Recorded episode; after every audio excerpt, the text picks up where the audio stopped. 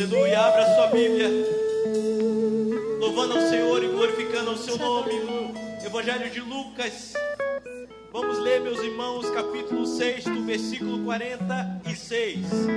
Nesse momento, agora, depois dessa leitura, as crianças estão dispensadas a partir de 11 anos, 2 a 11 anos, vai ter um trabalho especial para elas, classe da escola dominical. Vamos fazer a leitura e logo depois as crianças já podem sair para terem um tempo também de adoração, de aprendizado da palavra do Senhor, a partir do, do, do segundo ano de idade até ah, do, 11 anos, né? E as professores estão ali aguardando. Mas vamos ler a palavra do Senhor em Lucas, Evangelho de Lucas, capítulo 6, a partir do versículo 46, diz: Por que me chamas, Senhor, Senhor, e não fazeis o que vos mando?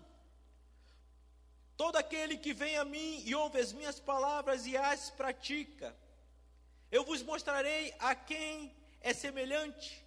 É semelhante a um homem que, edificando uma casa, cavou, abriu profunda vala e lançou o alicerce sobre a rocha.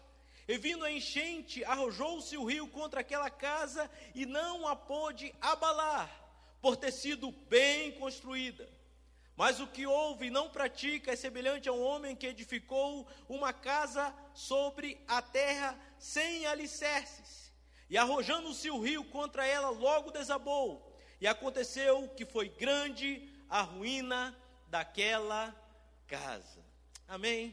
As crianças podem sair para assim participarem da escola ou do momento de aprendizado da palavra do Senhor. E vamos orar, meus irmãos, com a nossa Bíblia aberta, eu creio que é bênção quando nós nos preparamos para este momento, queremos honrar a Deus com tudo aquilo que temos e com tudo aquilo que somos. Abaixa sua cabeça onde você está. Querido Deus, estamos diante de tua palavra.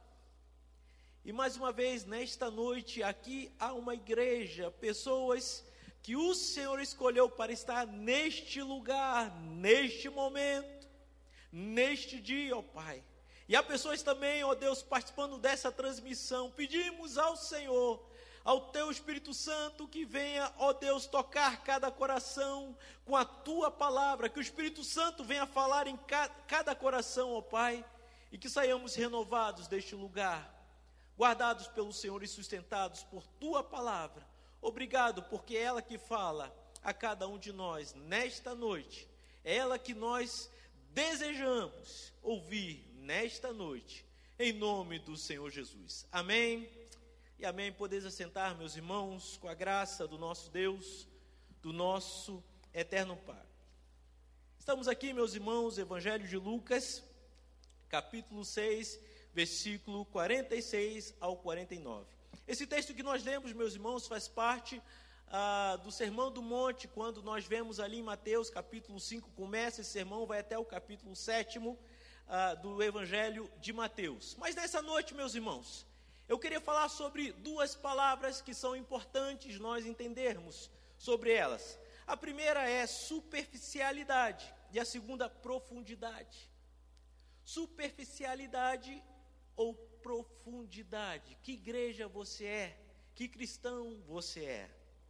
A palavra superficialidade no dicionário é ausência de profundidade, de compromisso, é característica daquilo que é raso.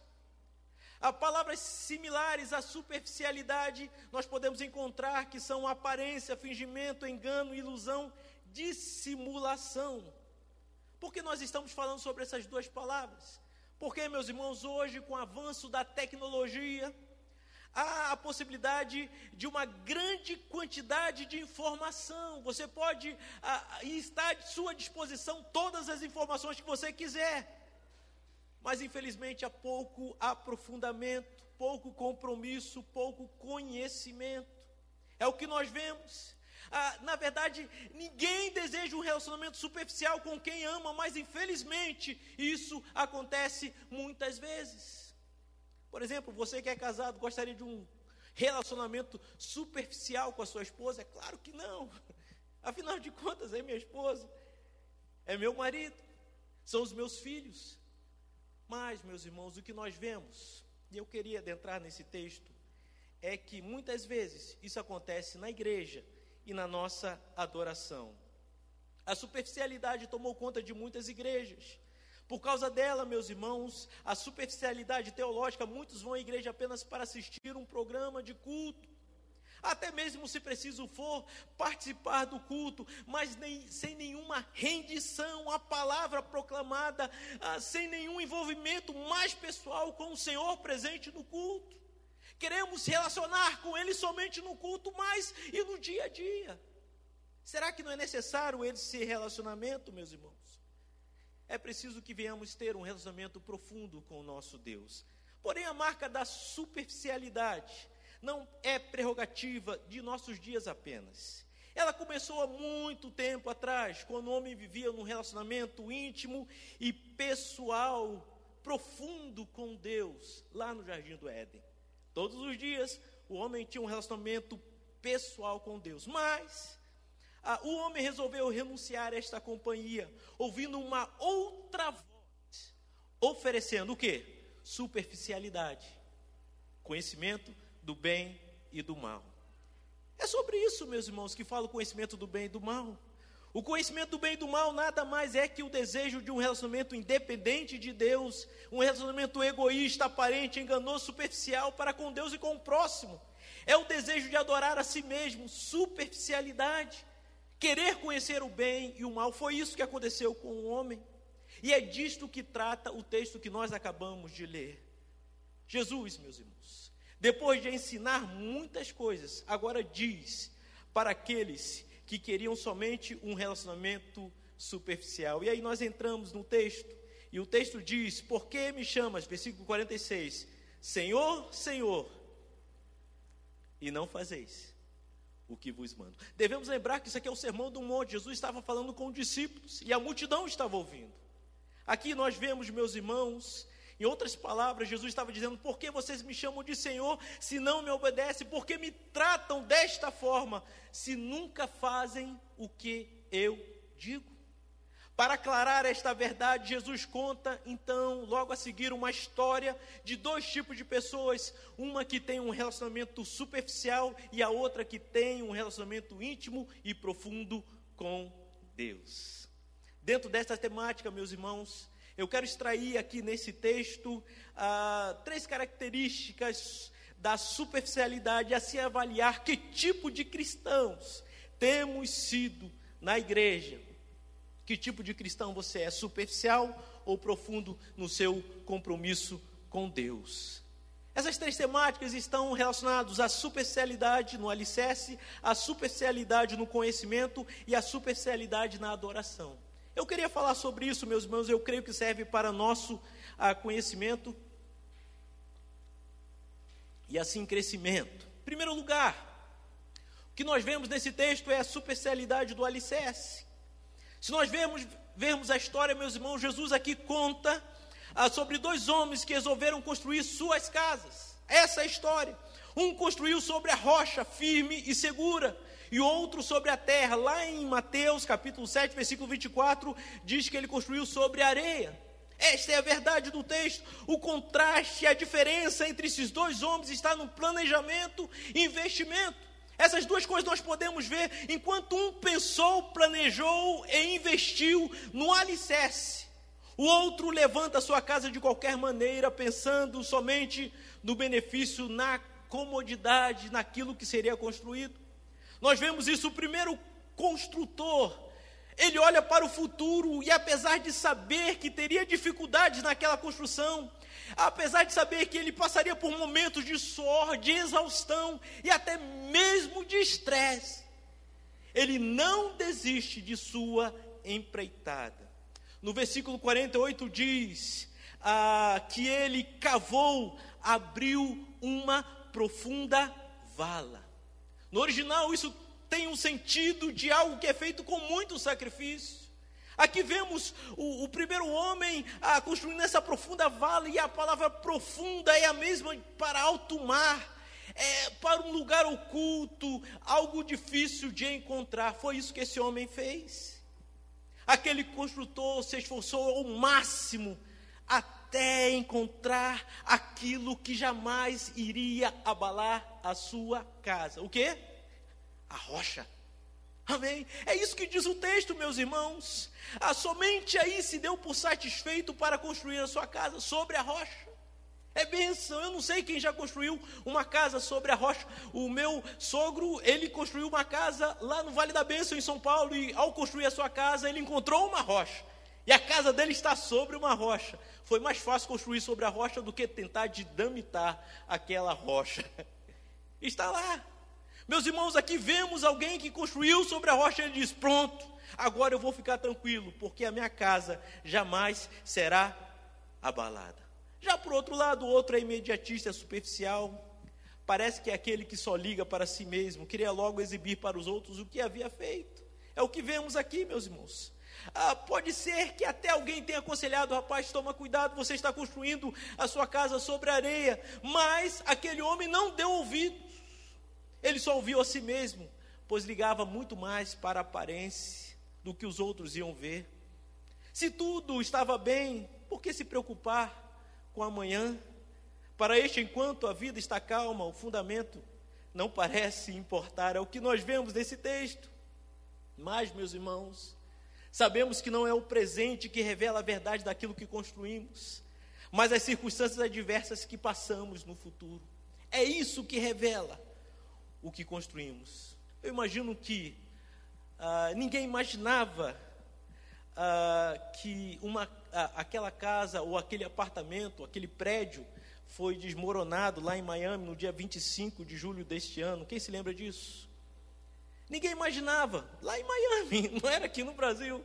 E de repente veio abaixo. Não sabemos, ninguém sabe ainda.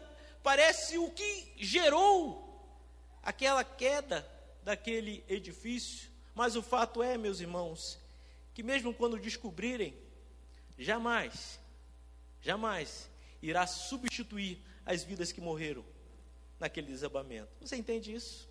Por isso, o que nós podemos ver, meus irmãos, que uma construção é algo muito sério.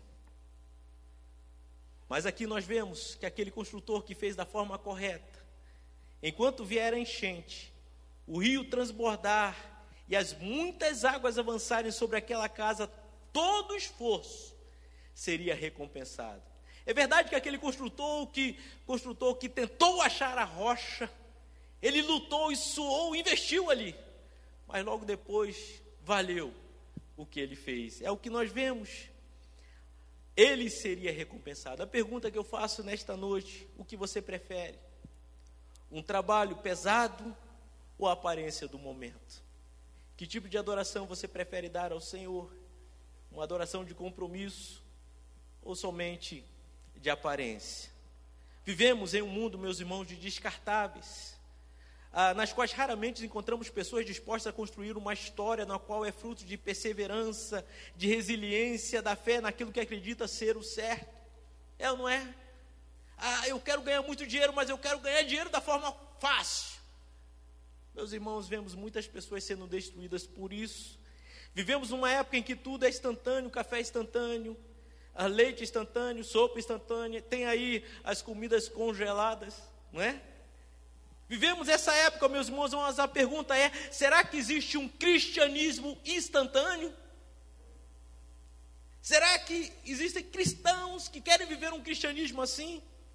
Esse é o evangelho fácil, com a liberdade para seguir o que quiser, pensar o que desejar, sem barreiras, sem restrições, sem limites. Mas sabemos, meus irmãos, sabemos que nenhuma instituição sobrevive assim, principalmente nas questões de fé. Esse evangelho instantâneo, meus irmãos, e superficial, ah, não existe mais vínculo de compromisso, de fé, de apego. Ah, para alguns a ideia é para que construir uma fé se possa adquirir uma fé pronta. Já viu gente assim? Ah, se as coisas ficarem difíceis, é só pedir oração e viver pela fé do pastor, a fé do irmão, a fé da esposa, a, a fé do tio. Já viu gente assim que vive, oh, meu irmão, pede oração aí. E ele nunca gera fé, e ele nunca busca uma vida de fé e intimidade com Deus. Esse é o evangelho fácil daquele que não quer pagar o preço. É o evangelho sem cruz, sem sofrimento, sem obediência. É o evangelho do conforto. No entanto, meus irmãos, toda a experiência dos grandes servos de Deus sempre fala de sofrimento, sangue suor, e lágrimas. Se você quiser ver alguma coisa sobre isso, vá lá em Hebreus, capítulo 11, você vê lá os heróis da fé. Meus irmãos, ah, precisamos entender é, essa verdade. Cristo ah, não tinha nem mesmo onde sequer inclinar a cabeça, está escrito na, na palavra de Deus. Ah, então, olhe comigo as circunstâncias da história. Dois homens ouvem as mesmas palavras, dois homens constroem o mesmo tipo de casa, dois homens sofrem do mesmo problema com a tempestade, porém, com resultados totalmente diferentes. Aqui então, Jesus nos convida para o envolvimento mais verdadeiro com Ele. Amém. Tome cuidado com a profundidade da sua casa. Como que você tem preparado o alicerce da sua casa? Jesus nos convida para esse envolvimento, para isso faz necessário cavar mais fundo até encontrar a rocha. Não existe alicerce profundo sem sacrifício, meu irmão. É preciso tomar a cruz, é preciso seguir a Jesus, é preciso de profundidade no alicerce. Como está o seu alicerce aí? Como está a sua vida com Deus? Segunda verdade que eu vejo nesse texto, meus irmãos, é a superficialidade no conhecimento. É muito interessante nós vermos isso também no texto. O primeiro construtor não sabia Veja comigo, o primeiro construtor não sabia qual seria a profundidade que teria que cavar até encontrar a rocha. Verdade. Mas sabia que havia uma rocha e por isso não desistiu. Amém? Hoje em dia nós temos equipamentos para isso, mas naquela época não havia. Então, será que tem rocha aqui? Eu sei que tem uma rocha, eu não sei quanto que eu vou ter que cavar. Talvez alguns falem, rapaz, será que você vai encontrar rocha? Olha, eu não sei, mas Deve haver uma rocha aqui, eu não sei quanto que eu vou ter que fazer isso. Nós vemos isso, meus irmãos. Por outro lado, nós vemos o outro que não queria se esforçar tanto, pois não, não havia certeza que estaria uma rocha ali, logo, para que, para que pagar o preço do processo? Enquanto uns disseram, olha, eu não sei quanto que eu vou ter que cavar, mas tem uma rocha. O outro diz, rapaz, você não sabe se tem rocha, então é melhor você não fazer nada. Olha a mentalidade dos dois, meus irmãos. O problema do segundo construtor era a mente egocêntrica, infantil. A, a mente daquele que pensa somente em si mesmo, ah, me dá o que é meu, faz um bom culto para mim. Isso são atitudes, meus irmãos, de que daqueles que são bebês espirituais, que não conhecem verdadeiramente a Deus. O apóstolo Paulo fala sobre esses, lá em Efésios 4,14, diz assim: Não sejamos como crianças, levados de um lado para o outro pelas ondas teológicas, nem jogados para cá e para lá por todo o vento de doutrina. Já viu gente assim? Meus irmãos, precisamos ser seguros. Esse é o problema do conhecimento superficial que não leva à maturidade espiritual mas ao desequilíbrio religioso. Esse é o problema de muitos ah, que diz assim: olha, não há necessidade de pertencer a uma igreja. Ah, pois se algo não me agrada, eu vou para outra igreja e continuar ali servindo ao meu Deus, exibindo a minha religiosidade. Mas é uma religiosidade sem compromisso, meu irmão. Será que isso vale a pena? É importante nós entendermos aonde nós estamos e por que estamos, nos fixarmos no Senhor que é o nosso Pai. Conta-se uma história interessante de um sobrevivente que ficou preso numa ilha durante muitos anos até ser encontrado.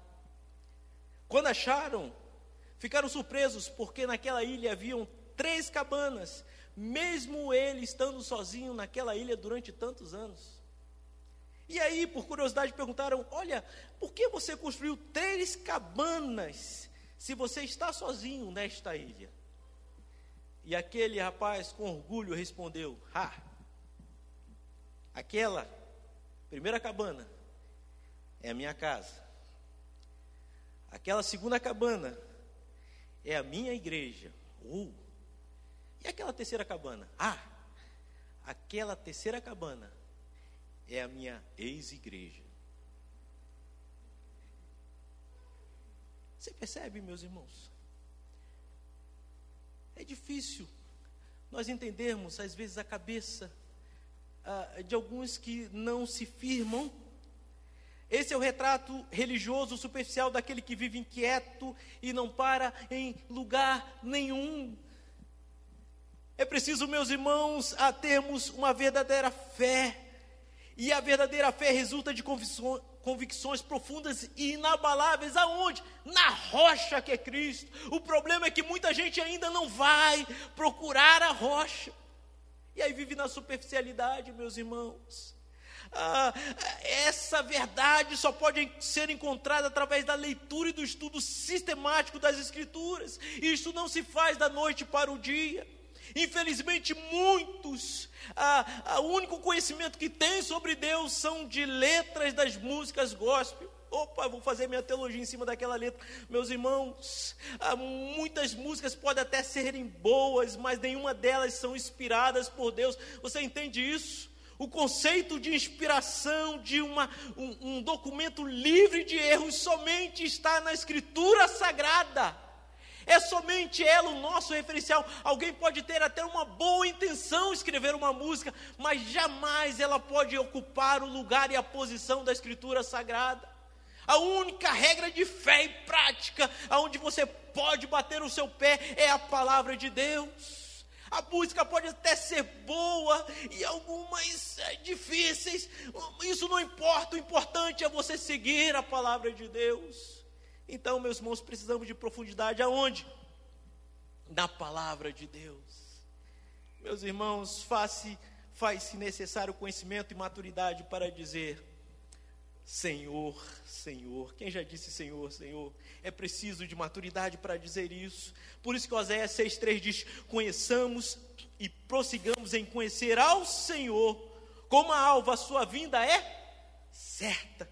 E, em outra versão diz assim: Olha, estejamos prontos para estudar o eterno, ansiosos pelo conhecimento de Deus. Ele virá para buscar a sua igreja.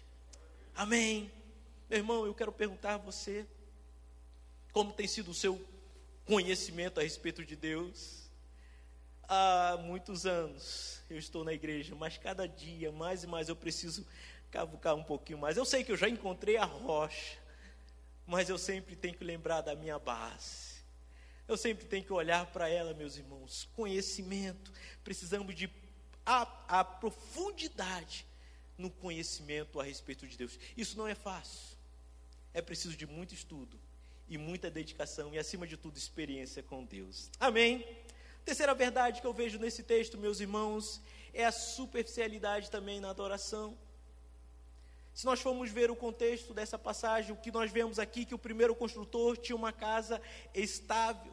Logo, naquele lugar, depois da casa construída sobre a rocha, havia um culto verdadeiro de gratidão e adoração a Deus. Opa, vamos fazer um culto aqui. Ele sabia que podia fazer um culto porque havia uma rocha dentro daquela casa e jamais aquela casa seria abalada. Podia encher aquela casa, mesmo num tempo de pandemia. Opa, pega leve, né? Eu só estou dizendo que Hipoteticamente, aquela casa poderia estar lotada de pessoas, porque ela jamais seria abalada. É o que nós vemos aqui, meus irmãos. Sabe por quê? Porque havia uma história de relacionamento com a rocha. Aleluia. Que os sustentava. Houve muito suor para chegar naquela rocha. Você está entendendo? Houve muita dedicação Houve muito compromisso para chegar até ali, meus irmãos. Havia uma história e com certeza o trabalho não foi fácil, mas no final de tudo, depois valeu a pena. A qualquer tempestade branda ou forte não abalaria a estrutura daquela casa. Por quê?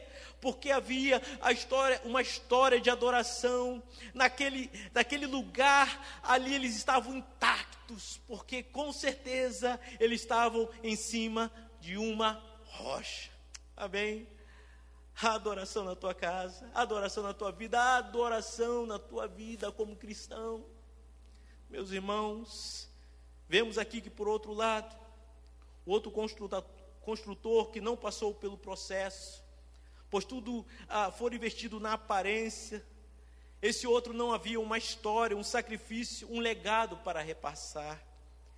É possível, eu imagino, permita conjecturar no texto bíblico, eu imagino que se ele tivesse na nossa época, ele falou assim: Olha, ah, eu acabei de construir a minha casa, mas ah, vamos fazer um, um, uma campanha de oração na igreja para que não venha chover aqui na minha casa. Já viu isso? Olha, eu construí, já está pronta, mas vamos fazer aqui uma campanha de oração. Mas não é assim que funciona, meu irmão. A campanha de oração não ia dar certo, porque a casa não estava sobre a rocha, estava sobre a areia. Por mais que estivesse na hora desfrutando daquela casa construída, o que aconteceu? Segundo o texto, as tempestades chegaram. E o que aconteceu com a casa? A casa não suportou as tempestades. Por isso que o texto, no versículo 49, diz assim: Foi grande e foi grande a sua ruína. Ruína aqui no original é uma palavra que significa aquilo que foi quebrado, aquilo que foi destruído, aquilo que foi destroçado. Já imaginou isso? Uma casa indo abaixo. É o que aconteceu, meus irmãos, porque ele não observou o alicerce. Sabe o que nós aprendemos aqui? Que enquanto o alicerce for superficial, a adoração nunca será integral. Eu vou repetir: enquanto o alicerce for superficial, a adoração nunca será integral. Como dizer que ama alguém se não demonstra em ações práticas este amor, fazendo o que aquela pessoa deseja? É preciso nós atentarmos para isso. Meus irmãos, eu digo isso aqui com dor no coração. Infelizmente, infelizmente, alguns que dizem que ama Deus, não temem ao chegar numa igreja, e na hora do culto pegar o celular, e ao pegar o celular, ele começa a, ver o celular outras coisas impróprias. Eu não estou dizendo, meus irmãos, vivemos uma época que muita gente usa o celular para ler a Bíblia e achar o texto. Eu não estou falando disso, mas eu estou falando de pessoas que na hora do culto, que diz que amam a Deus, ele abre o celular e aí vai lá para o WhatsApp, conversar com pessoas, vai lá para o YouTube, não é? Vai lá para o Netflix, e quem sabe até brincar de jogos na igreja, enquanto a palavra está sendo proclamada. Meus irmãos, que terrível isso. Pessoas que dizem adorar a Deus, mas não vivem como tal. E é isso que nós vemos aqui. Deixa eu perguntar uma coisa para você. Você já recebeu um presente que sabe que a pessoa comprou para ela mesma? Quem já, já, aconteceu isso aí? Quem já recebeu um presente diz: Olha, esse presente não foi para mim, não, acho que foi para você. Eu não estou dizendo do marido que comprou um presente para a esposa que era uma panela, não estou falando disso, mas estou falando de outras coisas. Como é frustrante. A pessoa sabe que você não gosta daquilo e lhe dá um presente que você não gosta. Meus irmãos, é isso que nós vemos aqui. Jesus, no Sermão do Monte, diz assim: Vocês dizem Senhor, Senhor, mas não tem um relacionamento superficial, mas tem um relacionamento superficial comigo não observando as minhas ordens. Como é que vocês dizem Senhor, Senhor na adoração, se não tem uma história de compromisso, obediência e sacrifício? Meu irmão, minha irmã, a, a, a conhecimento intelectual ou teológico não é sinal de profundidade. Por isso que Tiago 1,22 diz: sede cumpridores da palavra e não somente ouvintes, enganando-vos a vós mesmos. Ah, eu conheço a palavra, mas e o cumprimento dela? Eu creio que isso é importante. Ouvir é fácil, obedecer é outra história. Receber a mensagem é agradável, difícil é criar novos hábitos a partir do que se ouve. E isso é importante, meus irmãos. É possível ouvir a palavra do Senhor com atenção, porém sem intenção. Ah, hoje eu estou precisando ouvir uma boa palavra, eu vou lá ouvir uma boa palavra, mas e o depois? Meus irmãos, precisamos lembrar sobre isso. A adoração verdadeira tem a ver com a vida, com a conduta, com o caráter do cultuante, daquele que cultua. A verdadeira adoração está baseada em que, meu irmão? Numa rocha, e essa rocha é Cristo, e não na superficialidade do que faz em nome dele. Nós devemos tomar cuidado com isso. Em outras palavras, o que eu estou dizendo? Estou dizendo que cantar, tocar, ofertar, servir, pregar, meu irmão, nada disso é referência de profundidade. Hum. Você está entendendo?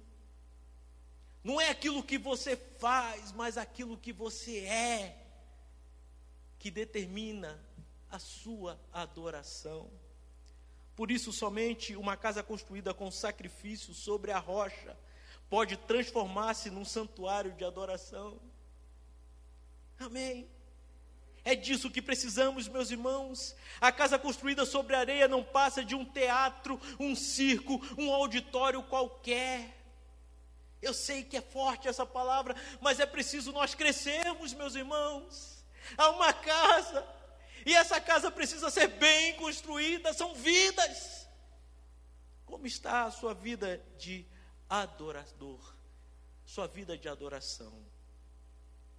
Eu queria, meus irmãos, entender junto com você e Davi que a verdadeira adoração no culto deve ser como está escrito em 2 Crônicas, capítulo 25, versículo 1. Abra a sua Bíblia. Eu quero ler esse texto com você. Diz assim a palavra do Senhor em 1 Coríntios capítulo 25, versículo 1. É muito interessante. Ah, 1 Coríntios capítulo 25, versículo 1 diz Davi, juntamente com os chefes de, do serviço. Aí existe uma palavra chamada Primeira Crônicas, capítulo 25, versículo 1. Perdão, eu falei errado? Desculpa, meus irmãos. Primeira Crônicas, capítulo 25, versículo 1. Diz assim a palavra do Senhor: Davi, juntamente com os chefes do serviço. Aí existe uma palavra muito importante, diz assim: separou. Diga isso, separou para o ministério os filhos de Asaf, de Emã e de Gedutum. Meu irmão, quer dar um nome do seu filho de Gedutum? Esquisito, né? Mas é isso. Para quê? Aí diz: profetizarem, repita comigo: profetizarem. Com harpas, alaúdes e símbolos. Eu queria ler esse texto numa outra versão, diz assim: Davi, com auxílio dos chefes do tabernáculo, indicou homens para profetizar com acampamento de liras, harpas, alaúdes e símbolos. Numa outra versão ainda diz: Davi e os dirigentes da adoração escolheram alguns para o serviço de pregação, ou seja, da pregação, ao som de harpas, lírios, etc. E tal. O que, que esse texto quer dizer, meu irmão? Esse texto é muito revelador. Note a palavra profetizar que tem o mesmo sentido de pregar a palavra de Deus. Ou seja, Davi separou alguns para que conduzisse a igreja de adoração. E o que eles estariam fazendo conduzindo a igreja de adoração? Estavam pregando a palavra, estavam profetizando a palavra. É isso que a adoração, meus irmãos, na igreja deve acontecer. Por isso que é muito forte e a palavra profetizar no original é ela essa palavra era usada para quando os escribas, os escribas eram aqueles que aqueles que copiavam os textos sagrados e quando eles a, copiavam a Bíblia hebraica e quando nesse processo de copiar a Bíblia hebraica, eles encontravam algum texto que foram copiada, que fora copiado de forma errada, o que eles faziam? Eles faziam uma anotação do lado para que outros verificassem a grafia correta. Então era um trabalho exaustivo. Olha que interessante. Então, quando ah, esse profetizar, olha, eu estou aqui copiando a palavra de Deus, e de repente eles encontravam algum texto que foi ah, copiado de forma errada. Opa, peraí, deixa eu pôr uma anotação aqui para todo mundo, quando passasse naquele texto, o que, que ele ia fazer? Ele ia verificar novamente que aquele texto estava errado, e havia uma anotação ali. Opa, como está a sua adoração diante de Deus, os seus cânticos diante de Deus, como está, meus irmãos, esse exercício de conduzir a igreja à adoração. É preciso que venhamos atentar para isso. Isso quer dizer que a música no culto não é apenas um acessório, um estilo de música para ser apresentada, mas segundo esse texto, a música no culto, o que, que ela é? Ela é profecia, é Pregação é palavra de Deus em forma cantada. Por isso que é importante, meus irmãos. Por isso que conduzir a igreja à adoração não pode ser de qualquer maneira, não pode ser no improviso, não pode ser de última hora, mas sim algo muito bem preparado, não somente na musicalidade, mas principalmente, sobretudo, na mensagem, na profecia, assim como na pregação da palavra de Deus. Amém. Então, quem estiver tocando a bateria ali também vai estar pregando a palavra de Deus. Você entende isso? Quem estará tocando está tocando a palavra de Deus. Tudo tem a ver com a palavra de Deus, meus irmãos. Isto é adoração. Isso é profundidade na adoração. E é disso que nós precisamos. Amém. Isso é importante para a igreja, meus irmãos, conhecermos essa verdade. O que é necessário para aquele que diz: Senhor, Senhor. Nós vimos aqui profundidade no alicerce. É disso que você precisa, profundidade no conhecimento para uma profundidade na adoração. Sabe por quê? Porque Deus julga o coração não por palavras, mas por obras. O primeiro que vê estas obras é quem? É o próprio Deus. E este alicerce que está escondido de todos, mas não está escondido do Senhor da rocha. Amém? Ele vê como está tudo, a, toda a sua vida. Ele somente, ah, e ele somente, somente ele conhece o alicerce de cada um. Por isso a pergunta de Jesus, no versículo 46, diz assim: Olha, ah, por que me chamais Senhor, Senhor, e não fazeis o que vos mando? O verbo fazer aqui tem um sentido de construir, produzir, formar. E a ênfase nesse texto não está no ouvir, mas está no praticar. Versículo 47. A tônica do texto é praticar. Ouvir é para aquele que está dotado com uma capacidade de ouvir, e praticar tem a ver com ação, produção, construção, é considerar, é crer, é fazer. E como você tem feito, meu irmão? Praticar é uma atividade pessoal, individual, não coletiva. É decisão baseada pela fé na palavra, na rocha. O que você faz? O que você vai fazer? É isso que diz esse texto. Eu queria convidar você a ficar em pé neste momento e fazer uma pergunta com base em tudo aquilo que nós ouvimos sobre o que você tem construído o seu alicerce. Como tem sido a sua busca pelo conhecimento de Deus? Que tipo de adoração você tem prestado a Deus? Essa é a pergunta. Eu queria ler alguns versículos para você. Deuteronômio capítulo 32, versículo 4 diz assim: Eis a rocha. Quem é essa rocha? Jesus. Suas obras são perfeitas porque todos os seus caminhos são justos. Deus é fidelidade e não há nele injustiça. É justo e reto. Nesta noite, eu quero apresentar para você a rocha. E a rocha está aqui conosco. Amém? Você precisa ter profundidade chegar até essa rocha. Essa é a nossa necessidade. Salmo capítulo 71, versículo 3 diz assim: "Se para mim a rocha de refúgio, sempre acessível, pois decidiste salvar-me. Sim, és meu rochedo e a minha fortaleza." Amém? Quantos podem dizer assim, Senhor, Tu és o meu refúgio e a minha fortaleza? Segundo Samuel 22 e 47 diz assim: Vive o Senhor e bendita seja a minha rocha, exaltado seja o meu Deus, a rocha da minha, da minha salvação. Amém? Eu quero pedir que você agora baixe a sua cabeça, ore ao Senhor. Deus, como está o meu relacionamento com o Senhor? Como está a minha vida com o Senhor? Deus, eu quero ter um relacionamento mais profundo contigo. Eu não quero ter um relacionamento superficial. Ó oh, Deus, tenha misericórdia da minha vida. Eu quero construir uma casa, uma casa, uma vida sobre a rocha, sobre a rocha, sobre a rocha. Enquanto estivermos ouvindo essa música, comece a orar, comece a dizer: ó oh Deus, eu não quero viver mais assim, uma religiosidade vazia. Eu quero viver com o Senhor, eu quero buscar ao Senhor, eu quero ter o Senhor na minha vida, em minha história, em nome do Senhor Jesus.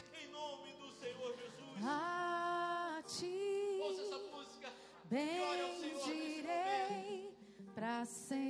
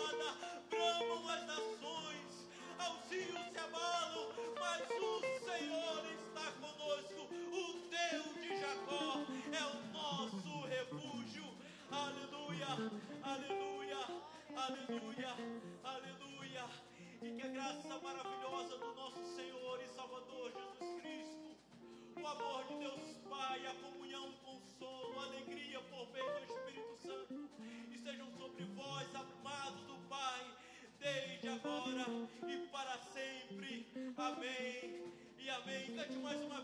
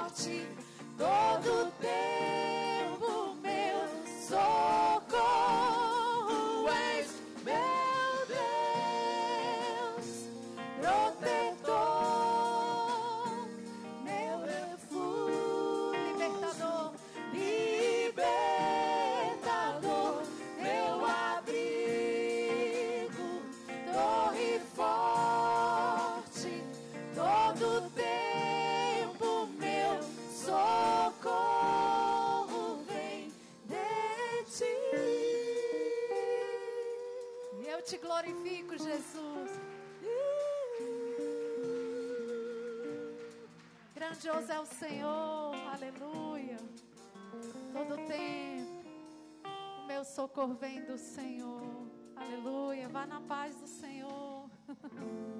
Deus abençoe. Glória a Deus.